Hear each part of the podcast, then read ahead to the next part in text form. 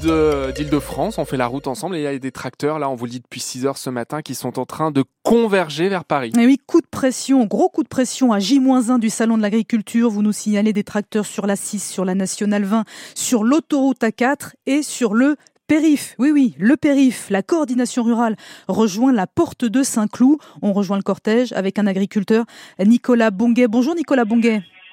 Bonjour. Alors on entend les, les klaxons autour de vous. Vous nous venez du Doubs, vous êtes le président de la coordination rurale du, du Doubs. Vous êtes où là, vous, Nicolas Bonguet? Vous êtes sur le périph? Voilà, on est sur le périph en queue de cortège. Il y a une super ambiance. Et les, jeunes se font plaisir. Ouais. vous venez, euh, il y a 40 tracteurs hein, qui viennent du Doubs, qui viennent d'Alsace, qui viennent de, de Haute-Saône, qui viennent de l'Est. Euh, cette fois, euh, personne ne vous empêche de rentrer dans Paris hein, parce que la, la coordination rurale, on s'en souvient, vous avez été bloqué quand vous vouliez rejoindre Rungis. Hein oui, oui, là on a une autorisation pour rentrer dans Paris, pour pour euh, rouler sur le périphérique, aller porte de Saint-Cloud, pour faire une opération escargot depuis Saint-Cloud jusqu'aux Invalides, où c'est qu'on va discuter avec les Parisiens. Oui, vous rejoindrez euh, la place Vauban vers midi a priori. Il y a Emmanuel Macron qui Emmanuel Macron qui, qui essaye de vous répondre, hein, qui programme un grand débat agriculture demain au salon, comme il avait fait à l'époque pendant les Gilets jaunes. Est-ce que vous trouvez que c'est une bonne idée, vous, Nicolas Bonguet, ce, ce grand débat agriculture au salon? Euh, non, pas du tout. Je pense que vu les invités qui sont invités, euh, je pense qu'il va, il va pas aider euh, alors, à la, à l'apaisement. Alors lesquels? Qu'est-ce qui vous plaît pas? On entend dire que euh, hier soir, euh, on était sur un plateau télé, il y avait Soulèvement de la, Terre qui, qui était invité. Bah, qui sont plus invités du coup, hein, effectivement. Qui, qui sont, du coup, ils sont plus invités. Qui ne sont plus invités. Peut-être que, peut-être que le débat sera un peu plus intéressant alors. Et, et au salon de l'agriculture, vous avez prévu quoi? Est-ce que vous pourriez bloquer carrément le salon? Non, non, pas du tout. Vous allez laisser les gens rentrer? Ah oui, oui, nous, le, salon d'agriculture, c'est la vitrine de l'agriculture. On va pas se scier la branche sur laquelle on est assis. Oui, donc effectivement. Par contre, les, politiques qui y entrent, euh, eux, ils n'ont rien à faire dans un salon. Voilà, on sent bien qu'il y, y, a deux côtés. Hein. Il y a le côté euh, salon, il y a le côté festif et il y a le côté politique. Nicolas Bonguet, on, on, vous laisse, euh, on vous laisse dans votre manifestation. Donc, on note bien, vous êtes sur le périph avec une quarantaine de tracteurs, opération escargot en direction de la porte de Saint-Cloud. Nicolas Bonguet, président de la coordination rurale du il n'y a pas que vous qui manifestez aujourd'hui sur Paris. Hein. Il y a les jeunes agriculteurs qui vont défiler à partir de 16h entre Sèvres-le-Courbe et la porte de Versailles. On suit de près les deux manifs pendant que que les veaux, les vaches et les cochons sont en train de prendre leur quartier au Salon de l'Agriculture. 7h34 sur France Bleu Paris. Dans l'actualité également, cette image très impressionnante, c'est un arbre qui tombe sur une école et ça se passe à Aulnay-sous-Bois. Oui, heureusement, heureusement Romain qu'on est encore en période de vacances. L'arbre a endommagé la toiture de l'école.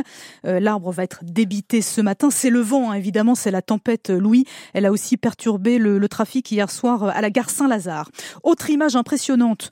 On est allé enquêter, nous, France Bleu Paris, sur ces vols de pare-chocs, ces vols de phares, de roues, ces vols de capots, série noire dans le secteur de Jouy-le-Moutier. On est près de Cergy. Nicolas Piquet a rencontré des victimes. Imaginez-vous, vous récupérez votre voiture le matin et elle est complètement désossée.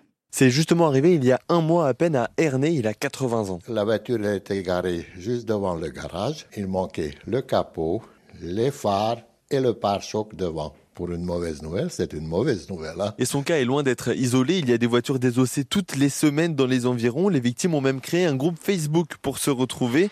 Xavier dirige la carrosserie de la ville nouvelle à Jouy-le-Moutier. Deux de ses propres voitures ont même été touchées. Alors là, on est dans l'atelier. Euh, voilà, donc euh, un véhicule sans capot, sans pare-choc, sans phare. Mais comment on vole un truc comme ça Eh bien, eh bien c'est la question qu'on se pose. Euh, bon, c'est forcément des personnes aguerries à ce genre de, de méfaits.